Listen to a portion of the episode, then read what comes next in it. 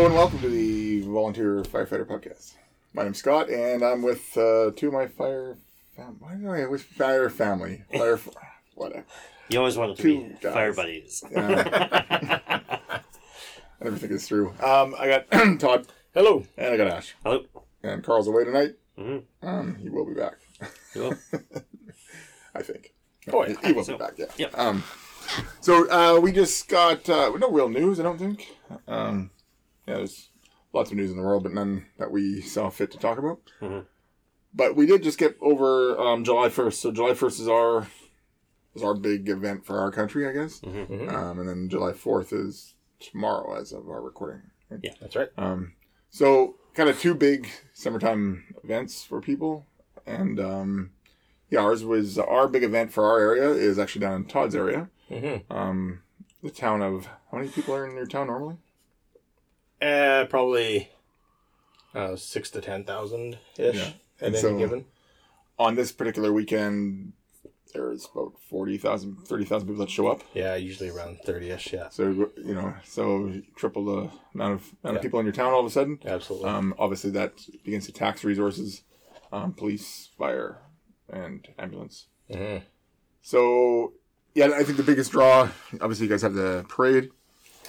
Yeah. And then you have the the fireworks um, that go off, which is uh, down at the beach, and the entire place is kind of packed with people. So, It is. Yeah. yeah. So I think we're going to talk about is uh, some crowd stuff tonight, um, dealing with crowds in uh, emergency environments. Yeah. With some crowd control tactics. Yeah.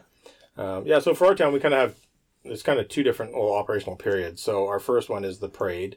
Uh, so it turns into a complete clusterfuck of traffic because we're blocking off uh, a lot of the major routes major on, on two major highways Mhm. um, to get it started. So right away you get a big traffic backup, and then um, all the parade um, participants and then the, the people watching as well. Um, so that goes on for generally an, close to an hour. Um, so with that, of course, you know every emergency service likes to be involved. So uh, we have all the crew, a lot of the crews, and a lot of the fire trucks in the parade taking part. And with the fire department, it's usually a big water fight. Mhm. It's usually pretty fun. Which uh, we invited you guys as well this year, Yeah. and um, you guys came down in your side by side, and it was a it was a blast. It was a lot Yeah, the guys said they had a lot of fun. Um, looked like it was a hit. Absolutely it was. Yeah. So there was, so our department, uh, your department, uh, our other neighboring department, Anarchist, uh, they came down as well and joined in as they usually do. So quite a few trucks uh, with the water fight. It's it's pretty fun. I always love how they always say that there's this one one zone is the water zone, like just this one block radius is, is just the water zone. Because back in the day, it was the entire parade, Sure. and it's just a gong show, of water balloons and bleeding noses and everything from it. Right? old people are there, and people that don't Yeah. want to get wet, and Yeah, so it, then it slowly changed. Okay, you can't spray water until you know. No, first you're not allowed any more water balloons now, and then you can only spray water in that water zone. so you know that water balloon anymore? No. Well, I think our guys brought like sixty. oh yeah, they did. Yeah, yeah, yeah.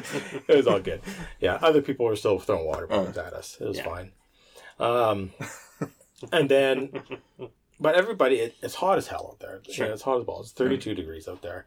Um, so everybody wants to get water. So we're spraying water, and we're not soaking the entire Just crowd. little feet. and- just little bits here and there, but uh, yeah, it turns into one hell of a water fight. It's a blast. We always have our tender that can pump and roll as well. We had one guy with a, an inch and a half with a forestry nozzle on the end of it, spraying everybody Oh, down, man. and it was That's all the water for a water it was fight. pretty, it was pretty awesome.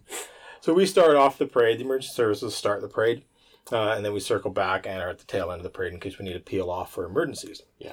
And part of the operational discussions are, if there's an event, of course, we have our duty crews on and our and our pre-plan, um, but we have to peel off through the block barricades on the side streets, and there's usually a good hundred people standing around that anyway. So Yeah. it's just reminding everybody slow things down, make sure you got you know clear access and egress as you proceed through these crowded areas, um, which we'll get into. So that's kind of the first operational period, and then uh, the big one is the nighttime Right. fireworks show. So for that, we get people coming in from all over the valley, up from the states as well. Mhm. Um, and yeah, estimated crowds this year are probably thirty-ish thousand or so. Yeah. Um, so a lot of a lot of pedestrian traffic. The entire beaches areas are just are packed with people, um, all the way around the lake, uh, on the north side of the lake. I guess you, you could call it. Um, but with that, there's a lot of choke points too. And our staging point, so we always send um, a fire truck down to the fireworks uh, site for support for them if needed. We get a lot of uh, embers and stuff that kind of trickle down. We've had Yeah. small little leaf fires and things in the past. Um, and with that, we have a very small staging area where we get police, we get sheriffs, uh, a couple ambulances usually staged as well. Um, and it's right below a bar and a patio, so there's shenanigans happening everywhere, right? Um, and of course, like any crowd event, um, I know the law enforcement they don't push the drinking in public too much. Just as long as it's respectful and low key, they kind of let keep letting it go. Mhm. Um, as soon as you start getting a little bit out of whack, then you guys step in and take care of it, right? Um, so one thing we really preach to our guys, and anytime you're you're operating an emergency vehicle or you have to leave your emergency vehicle, it's back to the buddy system, right? Uh, with where high vis, it's best practices when you branch out into a crowd.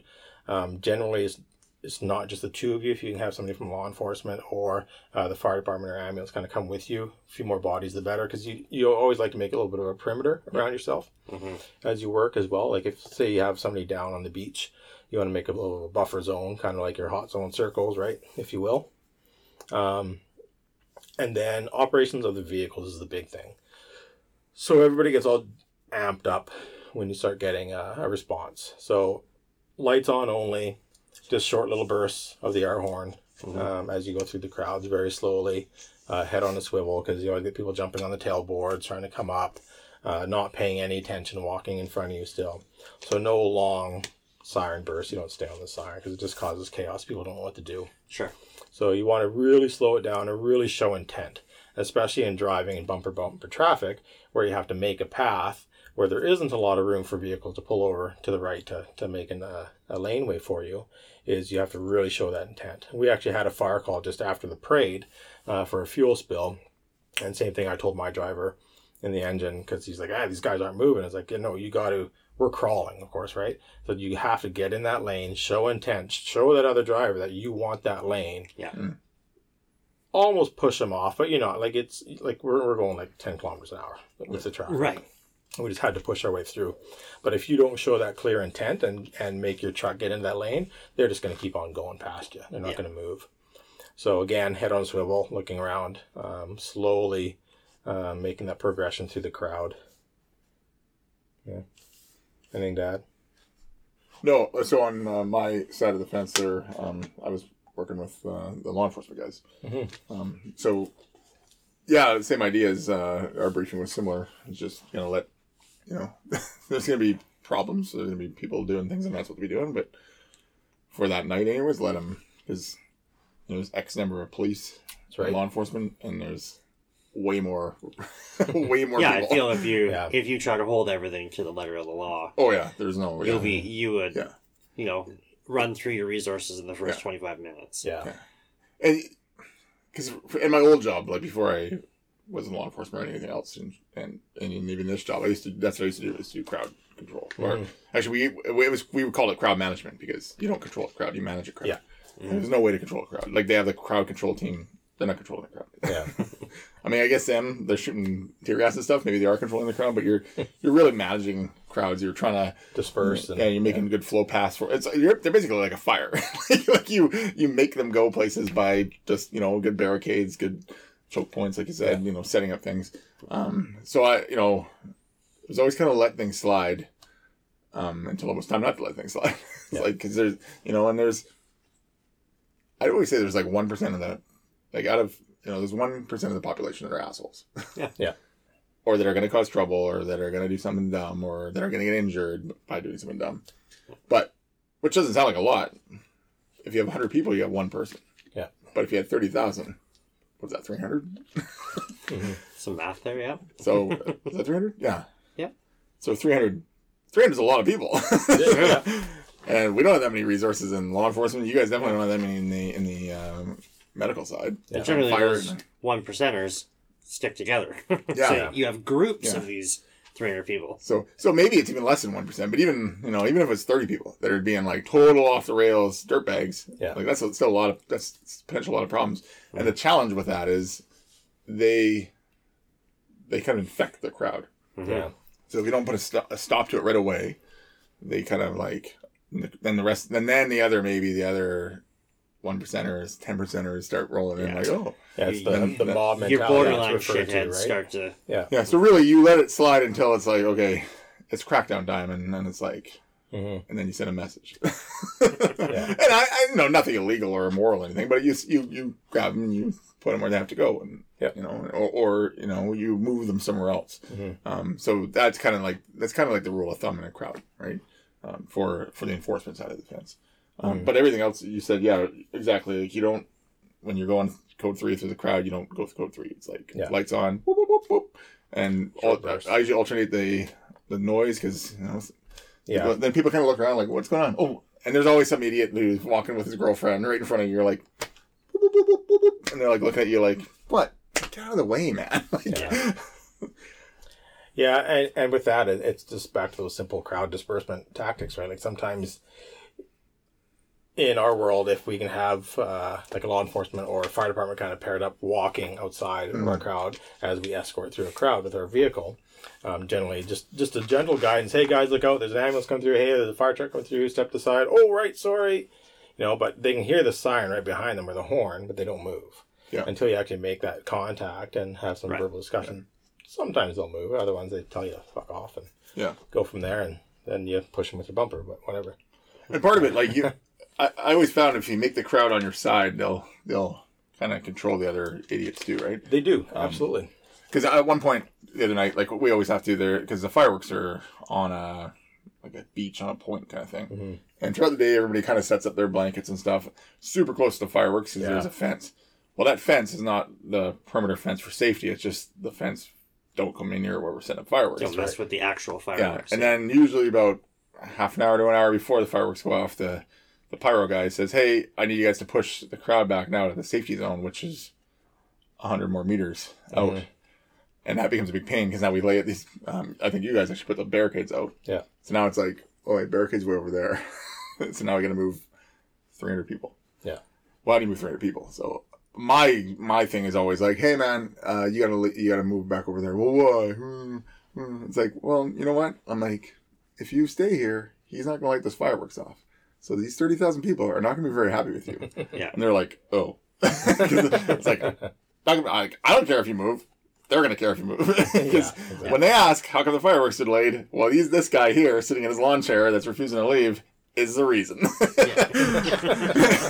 so, the, so now the crowd is now working with you, like, Yeah. like the guy's like, oh, I don't want to be that guy because no one ever wants to be singled out as that guy. You Yeah. don't Yeah. want to be that guy. Mhm. So he, you know, they get up and leave. so that's how I kind of play the crowd. I mean, you know, there's other times like in when I used to work uh, event stuff, it was like, you know, we're working the big crowds like mosh pits and stuff, and the guys in the crowd being a, a dirtbag. Well, no one really wants them in there, so it's like, hey, you guys in the crowd, push him up to us. We'll we'll get him out for you. Snag him, carry him out, and he's gone. Yeah. So people don't really want these idiots in the crowd. Mhm. So I think if you're if you're open to talking to people and you're friendly and approachable, Absolutely. it kind of helps. If you're like coming through with a heavy hand, they don't want to. No, it'll They don't want to talk to backlash you. big time. Yeah. And then the crowd kind of shifts on you, and then it's like, yeah. Yeah. And you also have to remember, this isn't a protest. This is like dealing with protests is a totally different thing, Yeah. right? Because everybody's there for one purpose, and it's usually Yeah. like they kind of view the law enforcement and the um, first responders as as kind of the enemy Mhm. in some ways. Um, so that kind of that ends up in a different way. These people are here to watch fireworks and enjoy their night. They're not Yeah. here to um, for some cause. Yeah, other than the absolutely. cause is to watch fireworks. Yes. Yeah, I know. Uh, there was actually um, there was one event just after one of our ambulance transported somebody away. Uh, we were sitting out in front of the ambulance, and, and all of a sudden there's this uh, this fight that took place in front of one of the police cars, and so I called in right away on our radio, and I knew it would delay a bit, so I called you on my Yeah, on my phone's ringing. away. I'm like, oh, this isn't good. I actually said that to the guys I was with. I'm like, uh, the head paramedic's calling me right now. Hello. yeah, so you guys came back pronto. Yeah. But again, with that, like, um, the majority of the crowd actually jumped in. That's what caught my attention to it. Was the crowd jumping in to pull these guys And break off it up. and break it up. Yeah. Mm. Um, and then of course the group of kids that were involved in the fight just scattered like Yeah. Sure. crazy, right? But um, again, with that crowd being on your side and trying to keep the peace, they Yeah. jumped in and dispersed it very, very quickly. Um, the other thing we with were that, down dealing with another group of fights. Yeah. At the time you were calling, I'm like, ah, man. yeah, It always kicks off right at the end of the fireworks. It does. Fireworks time is best because everyone's watching the show. No one's Mhm. actually. I was discussing that with one of the uh, members that I was standing with. I'm like, how many people do you think are getting robbed right now? Like people, everybody's watching the fireworks. How many do you think people are just snagging like people's Yeah. bags? Because that's actually what we were doing. Like we weren't watching the fireworks. We were we were watching the crowd to see Yeah. if we could see people. Doing because people are, you know, you start looking at the fireworks, you don't think your bag's behind you yeah, Mhm. just you know, pickpockets are going, and Mhm. yeah, these guys are just waiting for that opportunity because it's a forty minute show. yeah. You know, and there's stuff you can steal in forty minutes. There's a lot. Yeah. Yeah, Yeah, one thing uh, we always do is we always identify ourselves right away in a crowd as well. Spe- I mean, Yeah. Generally, we always my practice would always be that, that on any event, any call, um, we always say, "Hey, yeah, paramedics," um, because a lot of people with our dark uniforms now they think we're law enforcement as well. yeah, exactly. um, especially if you throw on a vest or whatever else. Um, and that happened actually that night during one of the fight. One somebody came right after me. You guys gonna fucking do anything, or are you just gonna stand there? I said, "Hey man, yeah, I've called the police. I'm a paramedic." He's like, "Oh, I'm so sorry. I'm so sorry. Yeah, yeah. No, it looks like he's okay." And then he flipped right away. Yeah, Sure. yeah. But the law enforcement gets the shit end of the stick all Yeah. the time, Mhm. right? But yeah, so yeah, 'cause we, we waited into one of those uh, incidents, and then uh, this kid, like I kind of shoved him back, and you know, he, and he, he actually had a bottle in his hand, which no, that's what happened. But again, we were kind of letting it go a little bit. Mhm. He raises his bottle back, like because he didn't know who I was, and I, I had my uh, my flashlight in my hand, so I just I, I hit him, not hit him with the flashlight, I hit him with the light, like the beam of light, Mhm. in his eyes, and he's like, yeah. so that's always effective because it was Yeah. dark. Suddenly you blow their night vision, and then I and then I yelled like. I yell police, even though I'm not. I just yell because it's easier than trying to identify what my actual Yeah. title is. 'cause then they'd be like, "What?" I just said police, and then he's like, "Ah!" so I said, "Put the bottle down." So I grabbed the bottle, then he, he calmed right down. But yeah. yeah, it takes a second for people to snap out of it, especially when they're in, in that fight or flight mode. But That's the other thing, actually, when you're in uh, crowd control movements, is, is flashlights. Um, I always carry a very uh, good flashlight with me as well, and, and past practices, kind of my whole platoon and paramedics uh, partners that we all did as well. Because when you're going to an event, if you couldn't find the address, couldn't find the location, the police would strobe us with their light, Yeah. and oh, perfect, pinpoint, away you go. Uh, and then vice versa, we do that to waving the police or other resources to us as well. yeah, Uh, and then if I've had, had to do that as well in defense, um, some guys are just right irate and coming at us, and I'll blind them with your light, step to the side, get identify the track, yourself, and then oh, then they settle down, right? Sure. So that works. That works a lot. So having a good light with you is, is key. yeah, exactly. Yeah. Mhm. Um, yeah, and then of course, um, while we're out there, a high acuity event goes on, not in where we were, but across. That's right. Another area. We're not going to talk about what it is, but it, it happens. So a lot of resources get shifted. So now it's like, okay, now we now we all have to gotta shift resources to Yeah, and cover areas that are that we weren't prepared to cover, and that gets that gets really challenging. So I mean, as, as you know, with so law enforcement resources got pulled right away. Uh, EHS resources were getting pulled right away, um, and now you still have these you know twenty thousand plus people in this one area. yeah, Um, so I know our dispatch they were scrambling, getting resources just to our community back and forth. We had numerous other communities coming coming and going as we did calls as well. So it really pulls your resources, right? Especially if another high acuity event kicks off in our area. Yeah. Um, so when you start thinking of the worst case scenario for a, uh, a high acuity event, how are we going to work together in the most efficient manner, right? So fire services, we talk a lot about um, uh, kind of filling the gap, that you always say, right? And one thing that we've talked a lot about before is the rescue task force. yeah, So having appropriate appropriate people trained to support the other agencies in this is is pretty key, and it probably could have. Well, actually, no, it would have helped um, in the July first events. yeah. Like somehow, like I'm still thinking it needs to be a regional thing. Mhm. 'Cause I don't think each town could uh, could could support a, a whole task force. No, it's we're, we're not a we're not a Yeah. Vancouver City. We're not a North Van. You know, like or Abbotsford has one as well. Um, you know, so ours would have to be a few departments together to Sure. come together. and then you know, and then obviously that always comes into billing wise and all that stuff, which Mhm. is out of my realm. I mean, that's Yeah. something we'd have to be thinking about. But but just for that event alone, like if you had a, the rescue task force guys walking around, they just they have the gear. Um, they don't need all the they don't need an ambulance. They just have to have like gear for high acuity stuff. Mhm. So when paramedics are out doing their thing, like dealing with stuff all over town, these guys are literally on the beach, like holding the line hmm and then if something happens, they can at least stabilize the scene. Like we always talk about, stabilize the scene and, and wait, and Yeah. then wait for the paramedics. They're like this, yeah, like you said, like they're like the they're, they fill the hole, they fill Mhm. the gap. That's not there. And if it really turned into a high acuity event, well, then you have the armor and you have all the stuff that you could work with now with the police on that Yeah. on that side of the fence and do a little bit more. So it is that Mhm. it is that space filler that Mhm. the fire service should be. I think the fire service should be doing more in that realm hmm um, because it's not. I don't think it should be the paramedics doing it, unless unless of course the paramedics were had enough staff to do it. Yeah, again, it comes down to the staffing. So the example, like when uh, the public safety unit started off in Lower Mainland, uh, same thing. So it was um, also was involved with the VPD for it, and also Vancouver Fire. Um, so with that, they trained. Of course, it was pre pre Olympics that kind of kicked everything off. Um, for- so for all the crowd crowds and stuff, where the Granville district that was shut down and the partying, um, we had those units in place, and they'd be partnered up with the the VPD and, and the rescue task or rescue task force public safety unit at that time, which is essentially turned into the rescue task force. Right. Name change, um, but the same thing. They kind of go through their the crowd dispersal techniques if needed. Yeah. Uh, when things did kick off, which they did, there were some riots with the Stanley Cup. Um, but also that transpired just to your Thursday, Friday, Saturday night events. The Granville district is packed with partiers. Yep.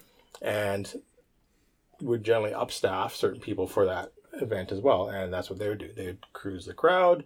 They'd identify somebody if if they're in need. They'd provide that treatment, uh, bring them out to a staging point where the ambulance would pick up and go forward. Right. Um, so the same techniques could be working in our big crowd that we have.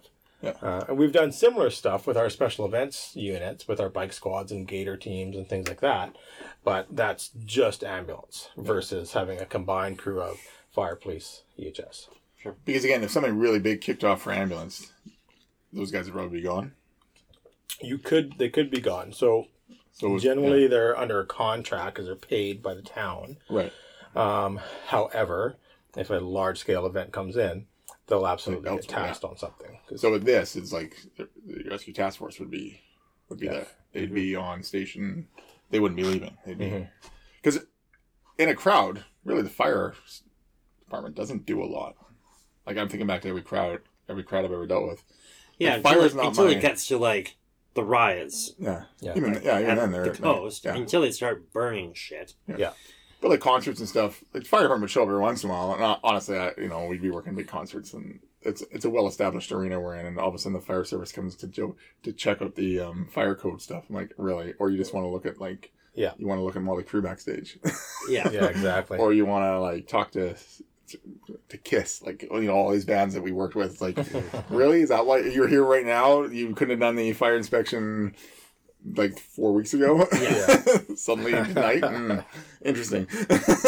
So really, I mean, I get it. They, yeah, you know, people are people, and they show up. But, but, or could they be that they're, they're actually doing a job that isn't necessarily firefighting, Yeah. but also providing a public service?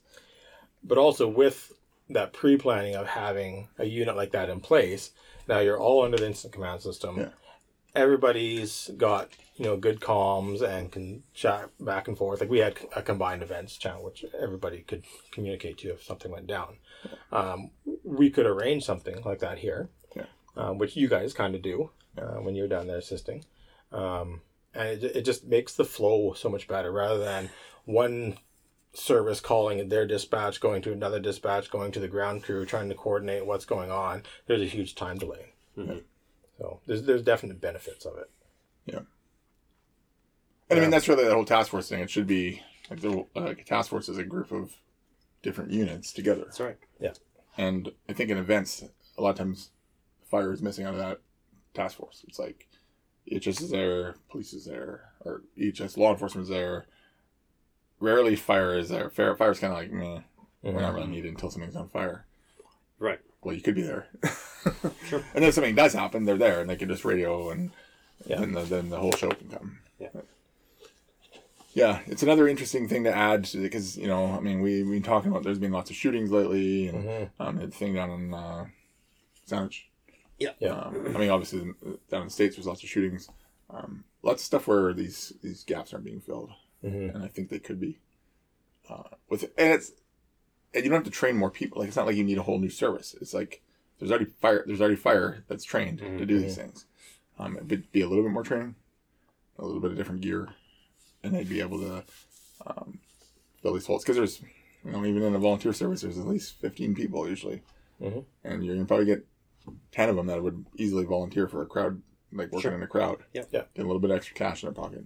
Yep. And just imagine 10 more quasi-trained medical personnel there. Oh, absolutely. And, and generally, you always get anybody who puts in these expressive interests and stuff for these teams. You know, they're always a very similar, like-minded group of individuals. Whatever service you're in, Yeah. it's very similar tactics and stuff. So, and that's where it, it works so well because everybody just they get it. Their situational awareness is, is huge on these uh, events, and it's uh, it's good training, and away you go. So yeah, it might, it might be another like another one of those. I know we're always talking about this every time we and we always talk about the rescue task force, but it's another one of those job duties that they can well, possibly mm-hmm. perform on mm-hmm. event nights, on Yeah. large scale events, or even medium scale events. Like that doesn't have to be some massive thing like that. It could be, you know, even just in the summertime on beaches. Yeah, sure. You know, do you need a paramedic crew coming off an ambulance to drive around on a beach on a mm-hmm. bike because they can't necessarily get to the ambulance fast enough to go, you know, Yeah. But could a group of firefighters be on bike patrol? Yeah. You know, where, you know, Well, and and prime Walking around example, side by side. yeah, Right? You got kit. You got lots of shit that you can have with you. you got two things that could help. You got a little, a little bit of medical and a radio. And a, a little bit of water. And a little bit of water. Something, something happens. Yeah. Yeah. Yeah.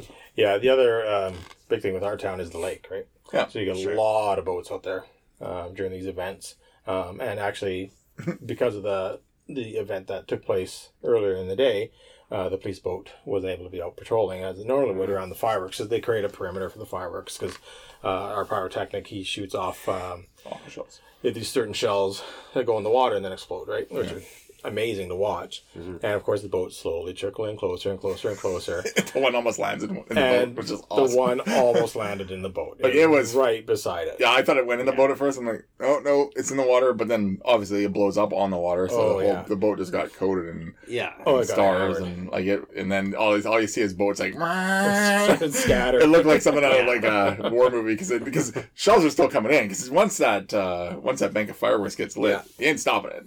Yeah. So it's like the first one goes in and then five more come right behind it. and they are violent. Like they will Yeah. land in the water, and there's an you can see massive churning. eruption of water when it Yeah. l- lands, and it's still glowing in the water. And then three seconds later, boom! Yeah. There's fireworks everywhere. Mhm. Oh yeah, I guarantee that guy shit his pants. It was it was intense. He beetled out of there pretty fast. yeah, and then you know the crowd's freaking out and everybody's losing their mind. Oh, yeah, like oh my there's god, the fireworks! They almost killed that guy. It's like well, There's freaking TikToks everywhere about how you know the show went went wrong. to ride. No, Well, no, because people aren't listening to Yeah. the safe uh, perimeter, and Yeah. they slowly float in a little closer. Because I mean, the best seat in the house is out on the water. Yeah. Um, but yeah, they they you know start start getting closer and closer and closer, and yeah, next thing you know, you got I a, ma- a massive fire you know fireworks show in somebody's boat. I remember I mean, back that's in the gonna be yeah, that would be awesome. I remember back in the day, uh, what used to happen was the pyro guy. We'd launch one because I kind of worked with him a little bit. We used to launch one aqua shell out because we'd have the police boat all the time. So we'd we'd kind of look at the we'd as like the starter to the show to get keep kind of like say hey, one minute to go before the show starts. Yeah. we would launch one aqua shell into the lake. Just kind of as a marker, so that, and we'd kind of aim it so it wouldn't be near a boat, but it would be like the boats would see where it lands, and they'd be like, "Oh," and then they all take off. Mhm. So that would that was kind of like the that was like the original get get the hell away from us. Yeah. But then then the police boats are showing up. but when the police boat's not able to come, it's like Right. they don't Yeah, have absolutely. they don't have the marker shell anymore. so Yeah. that, that was probably the best part of the show. I was chuckling. Oh man, that was good. Yeah. So coordination with more events like that would it's just super beneficial, and it goes back to what um, you know Dr. Nick Sparrow talks about in our attack as well. A lot of of you know what can we do to provide the best patient care, right? It's patient focused care. It's it's it's this pre planning. It's this all these events working together for that ultimate goal, right? Yeah. Yeah. You know, and budget wise, people that's the other big thing. I'm like, oh, budget, budget, budget. I mean, really, like I said, budget wouldn't be that much because it's you know a few people for a few hours. Mhm. You're not hiring brand new people. You're not bringing No. on this giant, Bringing in extra staffing. Yeah. you know, bringing in this extra huge resource. It- Yeah. it's these people that are already trained. Just Mhm. using your resources where they are. Yeah. There. Absolutely. and it frees up on those larger scale events um, like we kind of mentioned earlier we can be there to kind of fill that hole um, it doesn't matter what it is like we're not the show when it comes to some medical we wouldn't be the show if it comes to something you know on like the crowd crowd control side but it allows the people that can actually do like do the next level stuff it allows them to be more available Yeah. rather than like some of these smaller little you know like minor events start start to happen it, it starts to chew up all these friggin' resources Yeah. um Like Todd said, even creating a perimeter. So Yeah. you get a medical incident. Okay. So say there's a fight, say there's a stabbing, someone gets stabbed. Mhm. Okay, so person's down, EHS rolls in, they start dealing with the patients. hmm Okay, now you, the police there trying to grab witnesses, talk to people. Well, there's still a crowd. Maybe then a crowd's not causing problems, but they're starting to They're get close. in. They're pushing Yeah. in with camera. Well, Yeah. Okay, that's where the that's where the fire fire Mhm. come in and be like, hey, you know, everybody step back. Okay, that's the kind of stuff. And you know, I know there's always, oh, it's not our job, it's fire. You know, we're the fire department. Everyone loves us. It's like, yeah, that's cool. Everyone else will love us if we helped. Yeah. Yeah. Keep the public safe. Mhm. Mhm. You know, thinking back, like we actually had an MCI there um, a number of years back. Uh, we had a motorhome uh, go into the crowd yeah. and took out a whole shitload of people. Uh, and for that one, same thing. So everybody, of course, gets called: fire, police, ambulance. And for that, we had a lot of our uh, off-duty members uh, down there enjoying the festivities as well. Yeah. So next thing you know, I was there in shorts and flip flops as well, and doing our thing and pulling kits from ambulances and and we ended up. I think I ended up doing two trips in the ambulance back to back to the hospital in shorts and t-shirt. Yeah. Well, it's just because that's what we had to do, right? Like you're all trained to that job. Um, but again, that was kind of the kicker of the better pre-planning for those events. Yeah. Uh, they quickly realized, oh, we need to control the choke points and or create choke points and and uh, some uh, guardrails and, and barriers and things for the vehicles and people and Yeah, because it wasn't even nefarious. That was just some guy It was hit the wrong just gas pedal. accidental, Hit the wrong pedal, right? yeah, totally accidental. But you know, like if you ever been to like Disneyland or Disney World, like the way they control the crowds there and funnel you the direction they want you to walk, Yeah. it's amazing. Sure. So a little bit of tactics goes a long ways. Yeah. Yeah. One day maybe. Keep working on it. Keep working. Keep Yeah. hammering away. yeah Yeah, we don't give up. That's for sure. Mhm. that's one thing about us. Just keep pushing it, pushing it. Yeah. Yeah, I'm wondering if any other because big cities, like you mentioned, have Yeah. rescue task forces. Um, I don't know if other like smaller areas do. I'm not sure. I, I definitely don't think any more in our province other than what we've already mentioned. Mhm. I'm not sure what the other provinces have. Well, actually, I, well, one of the pro- provinces they have um, actual specific like TAC medics and stuff, and Right. with fire and ambulance that work all together already. But Right. Do you that's guys- again big city. Uh, do you guys run gas mask or anything? Like, do you guys have that in your trucks for like? Uh, no.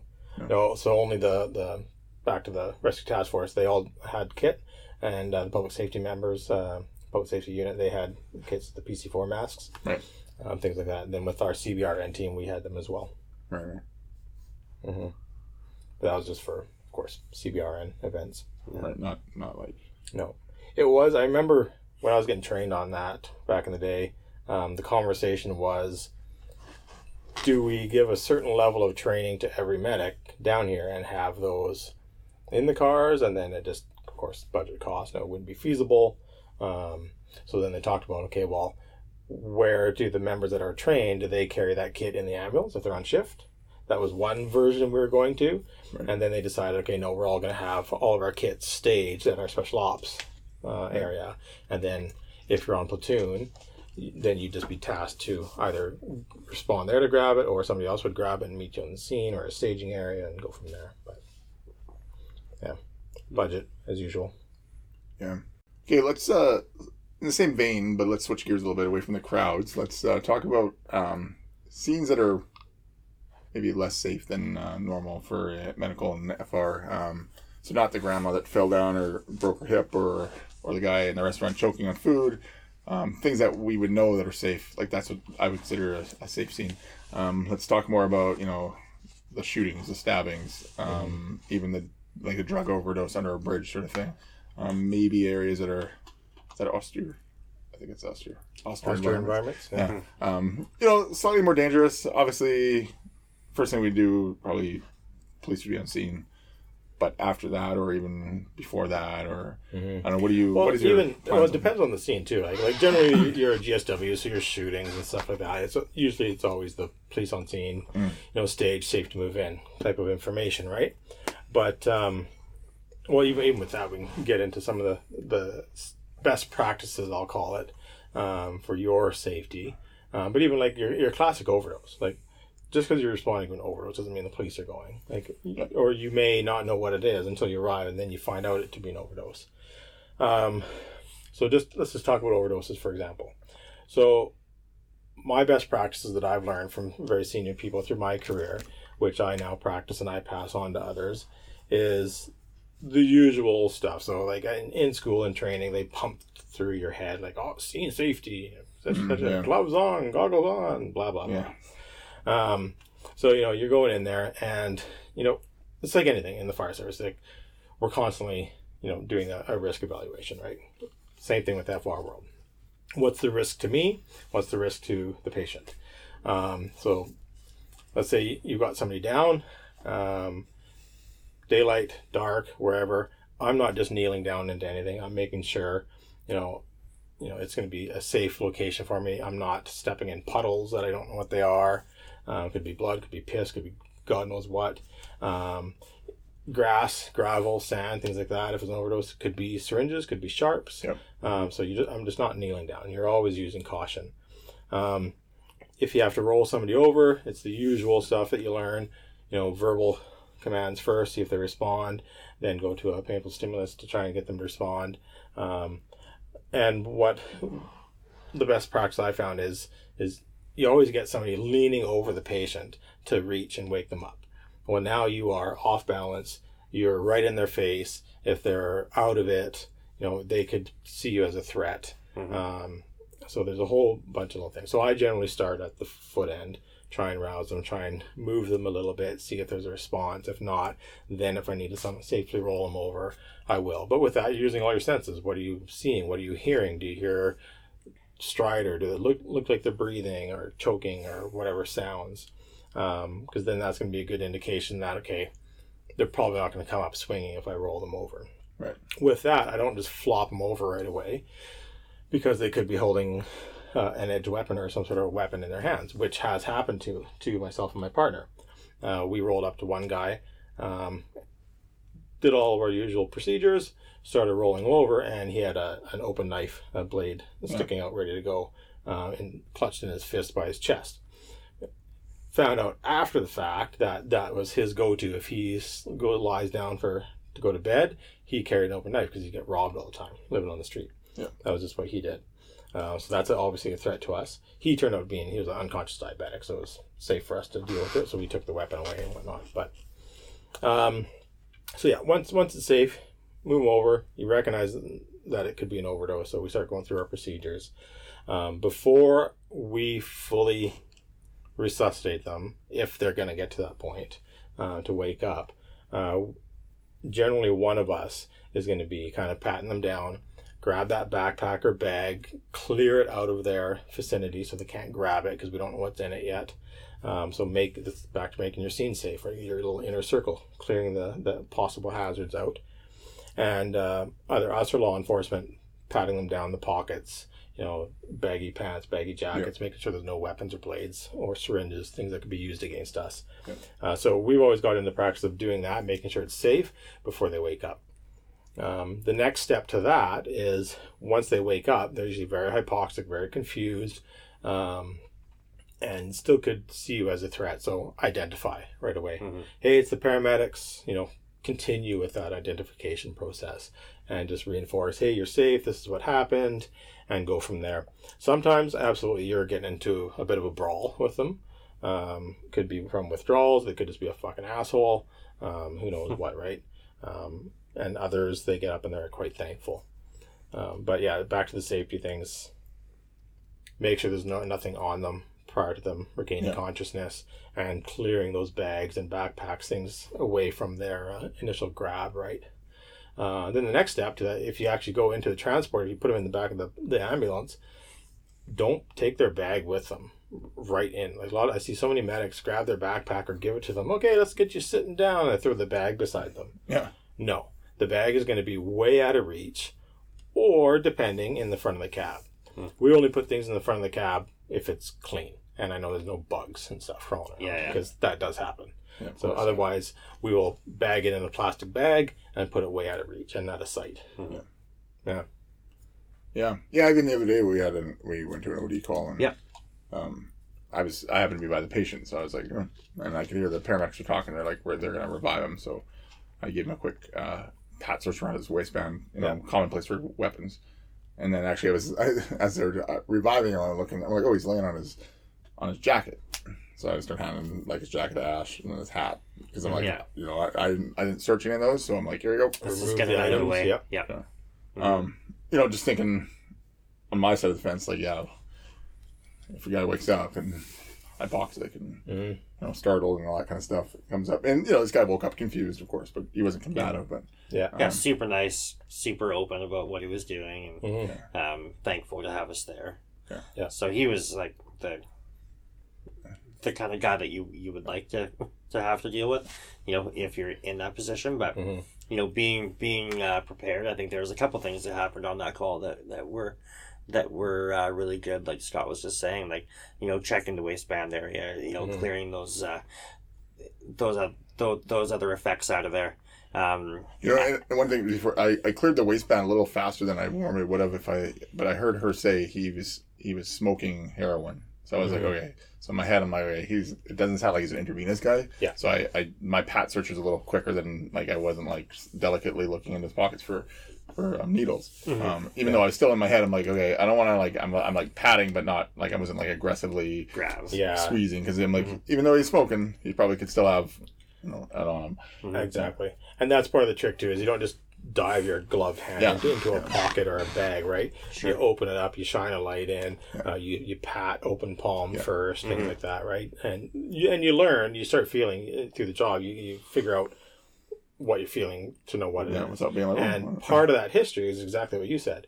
Oh no, he was smoking this. Yeah. Okay, odds are in my favor. Still, of course, using your, your risk precautions, but uh, yeah, generally, if they're a smoker uh, for the products, then that's generally what they do. Sorry, what was, uh, you said a couple things that you said. Yeah, and then the other thing that, that you ended up doing a little bit later in that, um, as he was coming back to, uh, was clearing some space around them uh, in case there was any vomiting. Yeah. Um, so I mean that is And that was a straight Todd. Todd taught me that Yeah. like first time I think when I was on a medical call with him, and he's like, I put the kit down. Todd's like, don't ever put the kit down next to him. I was like, he's like, they're gonna throw up in it. Yeah. It's like, okay. All in out of way. Um, give give a nice clean work zone, Yeah. and because if if he does vomit, it's gonna go everywhere, and um, Yeah, you don't want that in the kit. most most medics at some point in their career they've had a close call or that's happened, and I tell you ever since then, yeah, make sure it is out of the vomit area, sure. hundred percent. Yeah. Yeah. And there's always the airway in there, and like when they come up and down, he's like, ah. Yeah. The other thing, sidebar, is if you close a kit, like we have the Pelicans, right? Yeah. So Mhm. if you're closing the lid to the kit, do it fully, latch it. Don't just closed. Yeah, close oh. it and make it look like it's closed. Because Then at some gotta pick it point, somebody's going to pick it up and fly in. going fucking yard sale. Yard Yeah. sale, all, everywhere. all your kit all over the ground. That's happened, yes. I can see that for sure. Yeah. Actually, if it hasn't happened there, it's happened. Oh, it's happened to me. You know, Yeah. working in the 100%. shop every time. I'm just gonna close this and slide my, you know, socket side out of the way, and then I, end end of the night, awesome, all over the ground.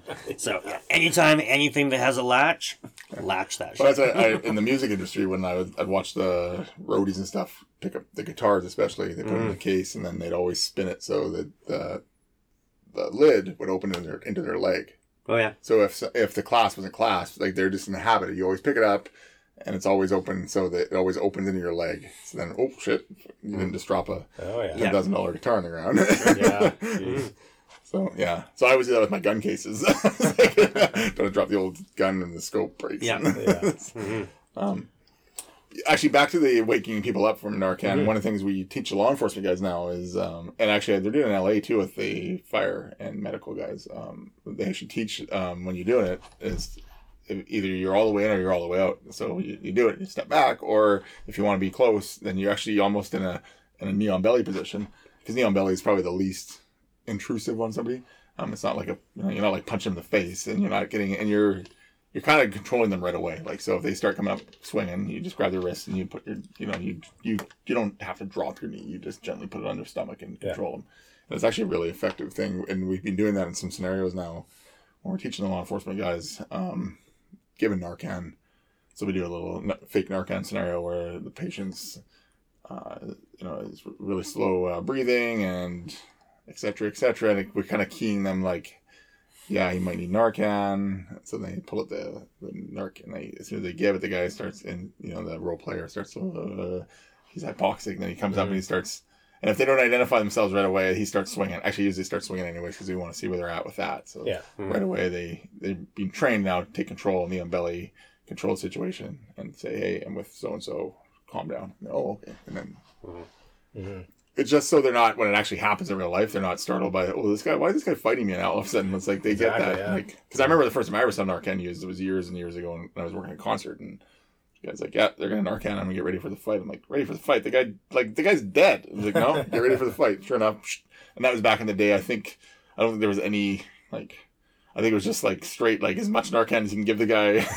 Straight remember- into withdrawals. Every time I saw the guy, every time I saw them giving a guy Narcan back in the day, it was like the guy would come up swinging. so, and now it's like much more of a gentler. We try and bring them up slower. Uh, with a lot of the drugs now, they're so strong. We're using a lot more naloxone. Mhm. Um, but again, it's, it's the hypoxia, right? Like it's a it's an airway and respiratory emergency, right? So that's why we're, we're bagging them. We're oxygenating Sure. them. Yeah. So if we can, if we can sit there and breathe for them, give them as much oxygen as we can, it's going to help them come up a lot better. Yeah. Yeah. Mhm. Yeah. Um, back to some of the kind of making sure they're safe of weapons before you put them in the, the ambulance or before you hand them off, um, things like that.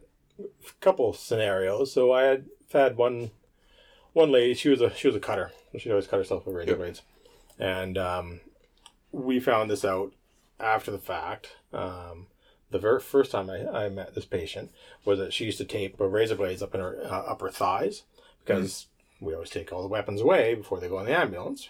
She knew that, so she started hiding them, and then she'd start cutting again back in the hospital.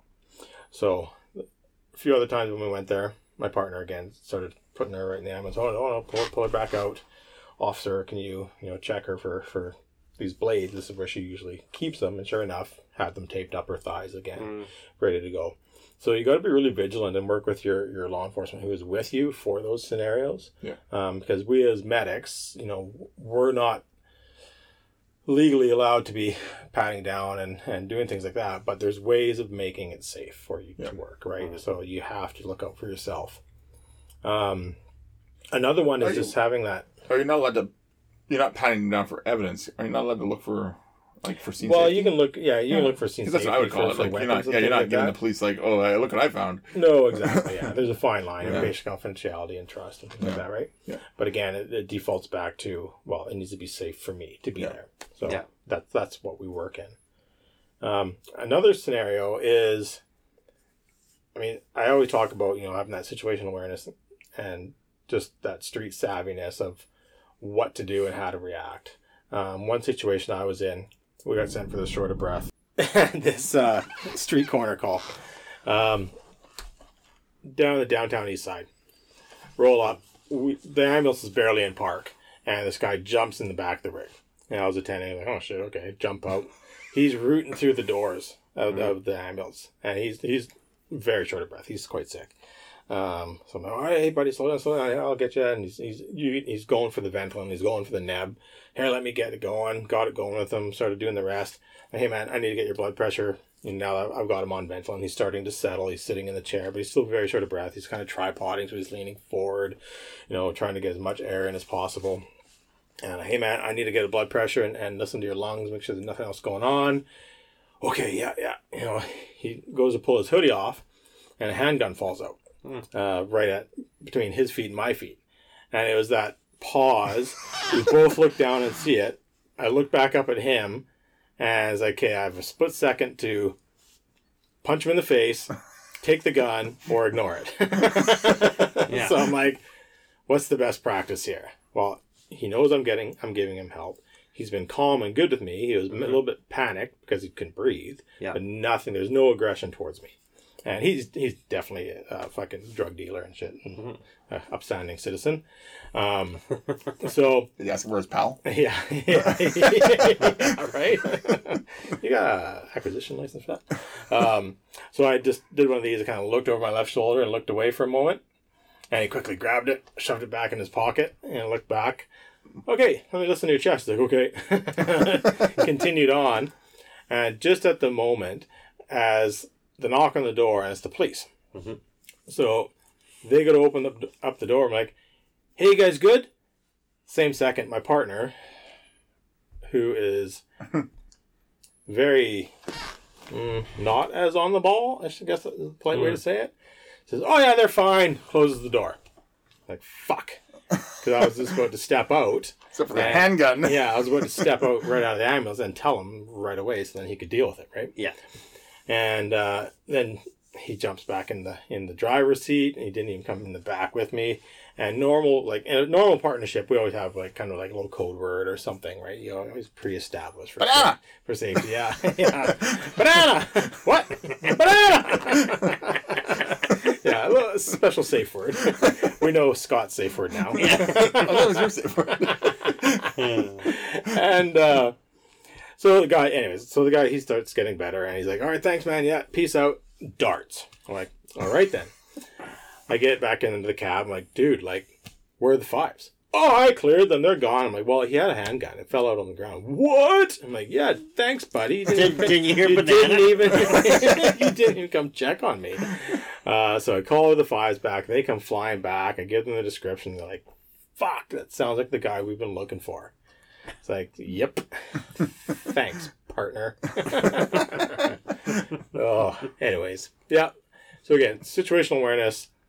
You, you just don't know the situation. Like Mhm. that evolved so quickly into the back of the ambulance. The next thing I was, I was in there. I didn't have a chance to do any sort of a pre-screening, if you will, of a few safety questions that we normally would in that downtown east side environment, right? Yeah. Um, but again, it was no threat towards me, no threat towards the situation. It was just that's what he had on him. Mhm. Um, could have gone the other direction? Yeah, possibly. But Right. yeah, so you just have to have to be aware and, and know how to handle that situation. Because who knows? I mean, if I would have grabbed him, if I could have been on, he could have kicked. on he, it, yeah. he could have Yeah. kicked my ass. I I put who knows, right? Like, yeah. But anyways, yeah. Hmm. Always try and control that scene safety as best you can. I love these little Todd nuggets. yeah. Yeah. Um. We're saying about the, uh, your, uh, the other guy with the uh, ERT guys? Oh yeah. So yeah. So that's that's overdose stuff. Oh, sorry. Um, so basically, yeah. So another situation was a good friend of mine. Uh, they were doing this event um, in this apartment building, and they're treating this guy kind of in the stairwell. And he turned her back around to grab something out of his kit, and he bumped into somebody. So he looked over his shoulder. It was one of the ERT guys with his long gun out, kind of in a ready stance. And he kind of looks up, looks up at him. And he's like, "Uh, are we like kind of safe to be here right now? Like, is this okay?" And he goes, ah, probably not, but we got you. We got your back. We're still looking for the other suspect. Like, okay. nice. Guess we'll continue on treating this guy for the moment. Yeah. Quickly expedite the extrication plan here down the stairwell. But Yeah. Yeah. yeah, Yeah. It's, it's always funny in the like you were you kind of started the conversation with the um like the the when you're in the academy or whatever Mhm. and, then, and you know they're hammering the scene safety and it's always like is the scene safe Mhm. and that's literally like the extent of the scene safety discussion scene safe yep Is it? Yep. scene safe But yep. what if it's not? Or like, yeah like never like yeah.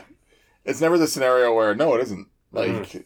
Mm-hmm. no, the building's on fire, or this happened. Like I think one of my scenarios I did when I was in the when I was doing my EMR was like, yeah, it's super hot in here. I'm like, okay, where are we? Well, you're in a boiler room. I'm like, okay, well, that's not very safe then.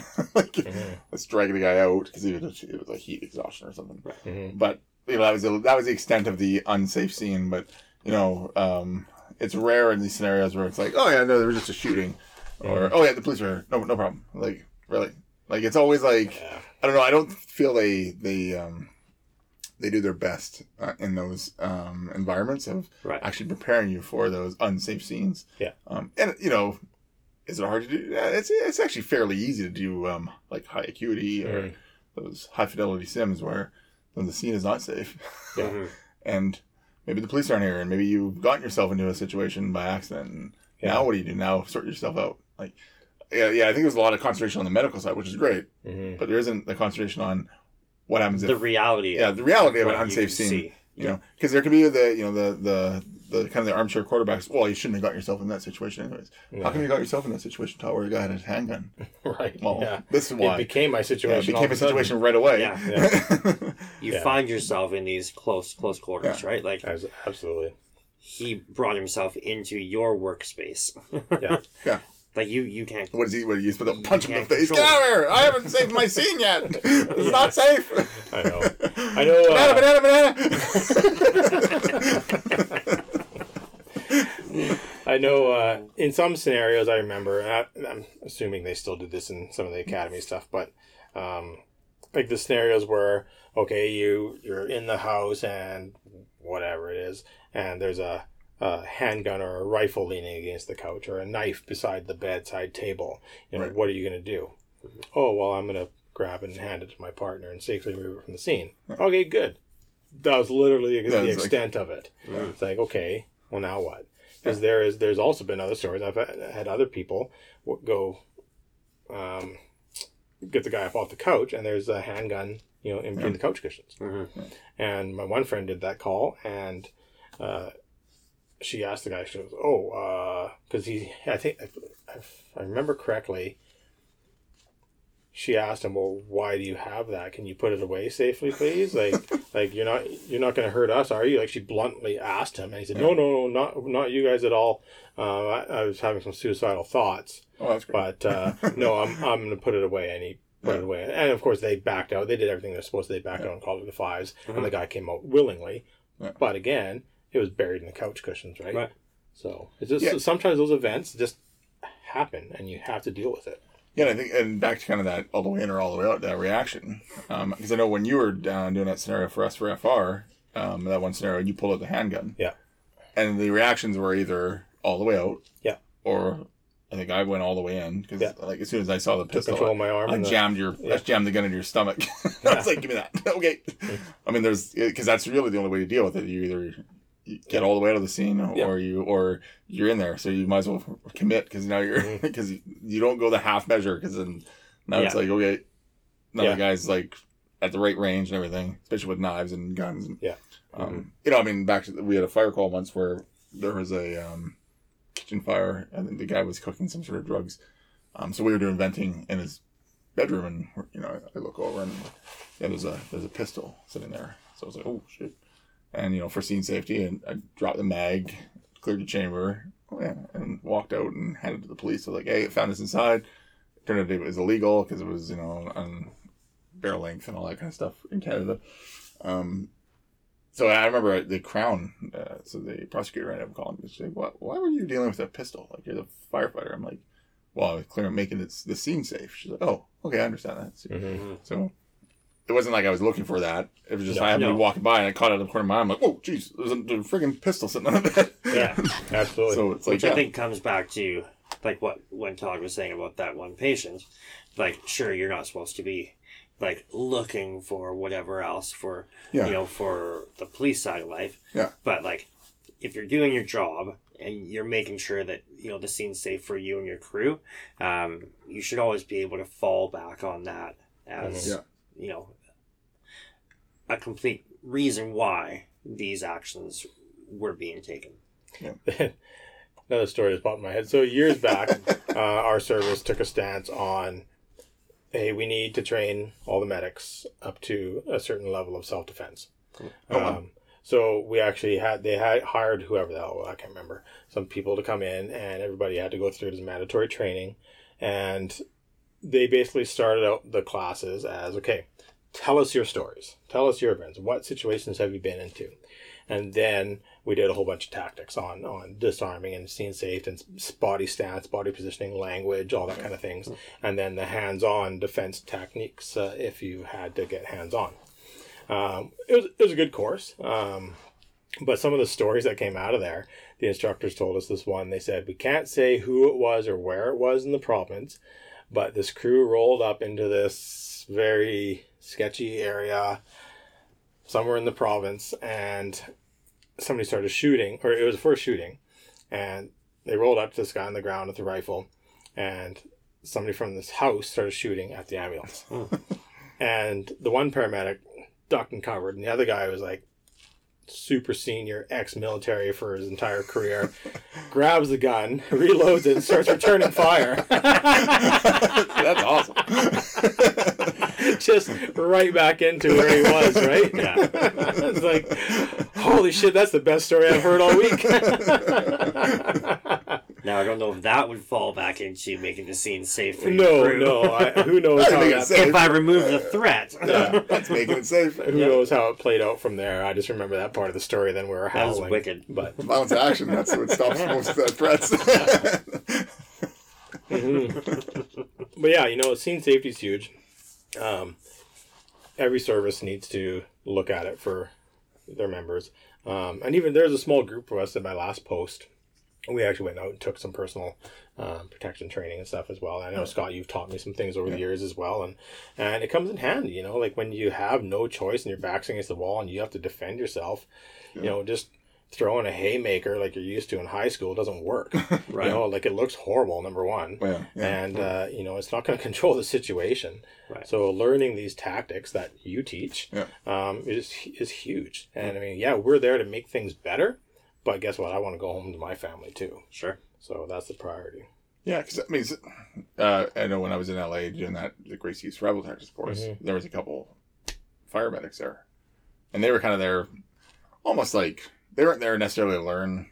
Like they were there to learn, but they were also jujitsu students. Mhm. And then they started. You'd see out throughout the week. They're like, "Wait a minute, we should all learn this." And then I, by the end of the week, they were opening the course up to fire and ambulance because Yeah. it's like because even uh, the Gracies they didn't understand like what happens in the back of an ambulance. I think they think Mhm. like they thought, oh yeah, you know, the guy's sick. Of course, nothing happens in the back of an ambulance. And then all these stories kind of coming out. Oh no, I've been in brawls in the back of an ambulance, and they're like, Absolutely. so you're like they're like you're sort of having like a cage fight in the back of an ambulance. like yeah, we, it's like you're fighting in a phone booth. There's no way out. And there's yeah. no way out. And you're driving 60 down the road, and Yeah. you know you're on a freeway, and you can't just Mhm. be like, "Oh, let's pull over," because then you pull over, and where are you? You're still fighting with a guy in the back of an ambulance. So. They were like, "Yeah." So a lot of those techniques will work well, and you don't know when it's going to kick off. Like you could have the most safe scene, and then you get in the back of the ambulance, and then, Yep. then, it, then it turns south. Oh, absolutely. I- I've I've had that from just um, head injuries. You know, Yeah. somebody with a head injury comes up swinging, and it's not their fault. You know, Yeah. so we have to control them because we're going to get hurt. They're going to get more hurt. Yeah. Uh, so there's techniques to that. Um, but there's also there's also stories of somebody just going completely violent, like uh, no an actual assault against the medic in the back, and the crews had to slam on the brakes and bail out of the ambulance and, and walk down the freeway. And the Right. guy's trashing the shit out of the ambulance till the cops arrive. Hmm. So they removed themselves and Yeah. did the right thing. Yeah. And, yeah. So it does happen. Um, and that's why we, or my practice, is making sure there's nothing on them before they get into the back, remove those bags. Yeah. Um, and it's not always just knives and guns. Yeah. You know, like a big, big weapon, we- weapon of choice in the downtown east side was generally a big tube sock with some rocks or some Yeah. pieces of steel Right. uh, in it as well, and they'd swing it. Yeah. Oh, that's another good one. Uh, or I always found uh, when we were working the streets, um, they we'd find uh, um, steak knives from restaurants. Mm. So I think what would happen is when they would be dumpster diving, they'd be looking in restaurants, uh, and then you know, dishwasher or busboy accidentally drops a steak knife. So it was always those like black handled serrated steak knives that every Yeah. kind of mediocre restaurant has, like not fancy steak knives, but Mhm. there's always those serrated black hand. Like every time I'd search it up. Steak knife. Yeah. it's the same steak knife every time, and they'd be like, "Oh yeah, I found it in the dumpster. I found it out in the alley, and it wasn't like a fancy blade." It was literally a steak knife. Yeah. Yeah. but a serrated a serrated steak knife is that's gonna rip you apart pretty fast. Sure. Yeah.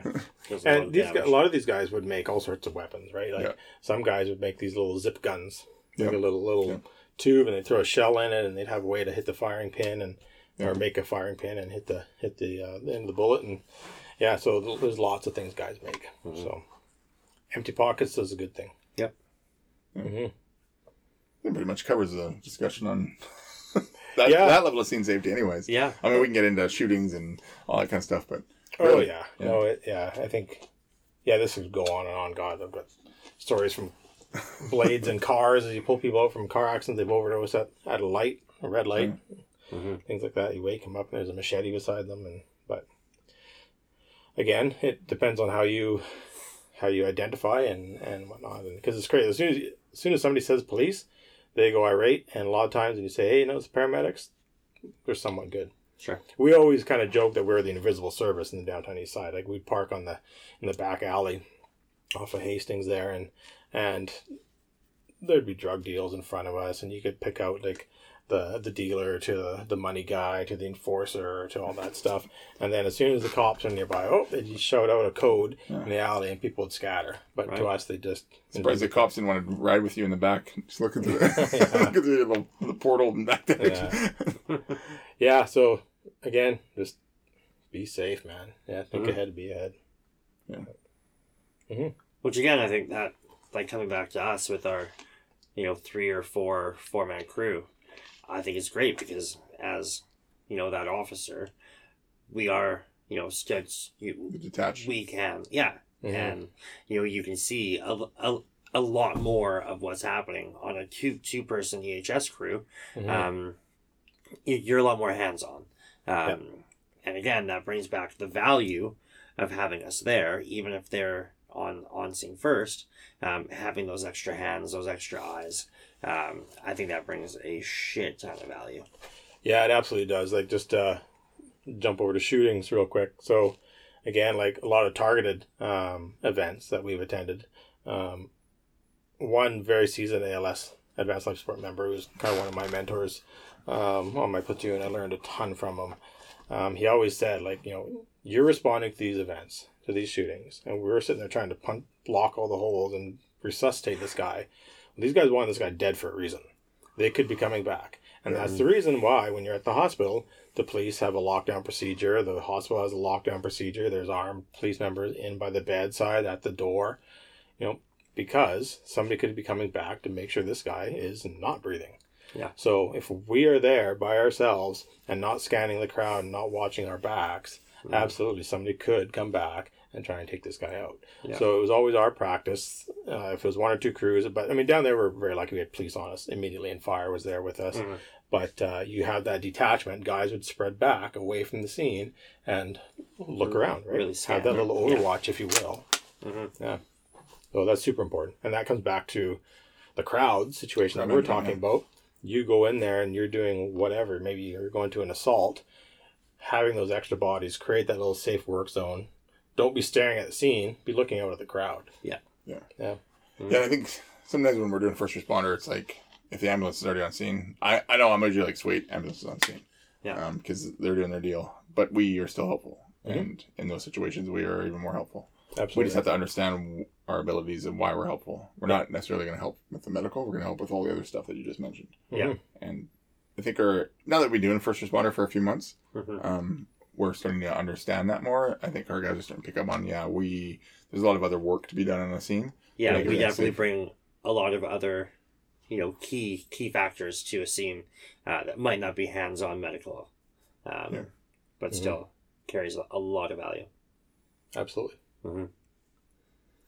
Yeah, I think that's all we got for that. Anyway. Yeah, I think that's uh, that's good. Mhm. All right, um, Modus.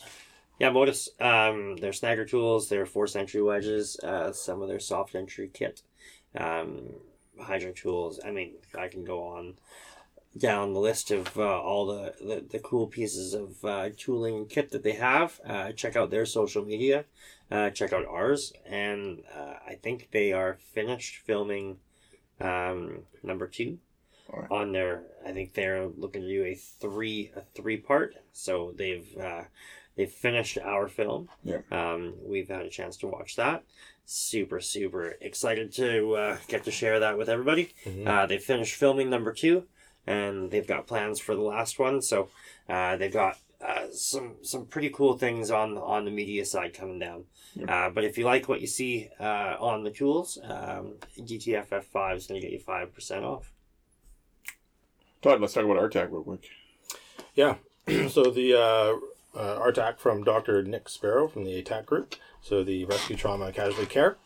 Um, yeah, so Dr. Nick, he's put out a kind of a Yeah. uh, course that we've taken a look at for an online component. yeah, I don't know if it's uh, open to general public yet. I think it's uh, it's kind of a Like a beta test. yeah beta test. Um, yeah. He's doing it in his region with some fire departments, and uh, we're the farthest away that he knows. I mean, he Mhm. obviously knows other fire departments, but Mhm.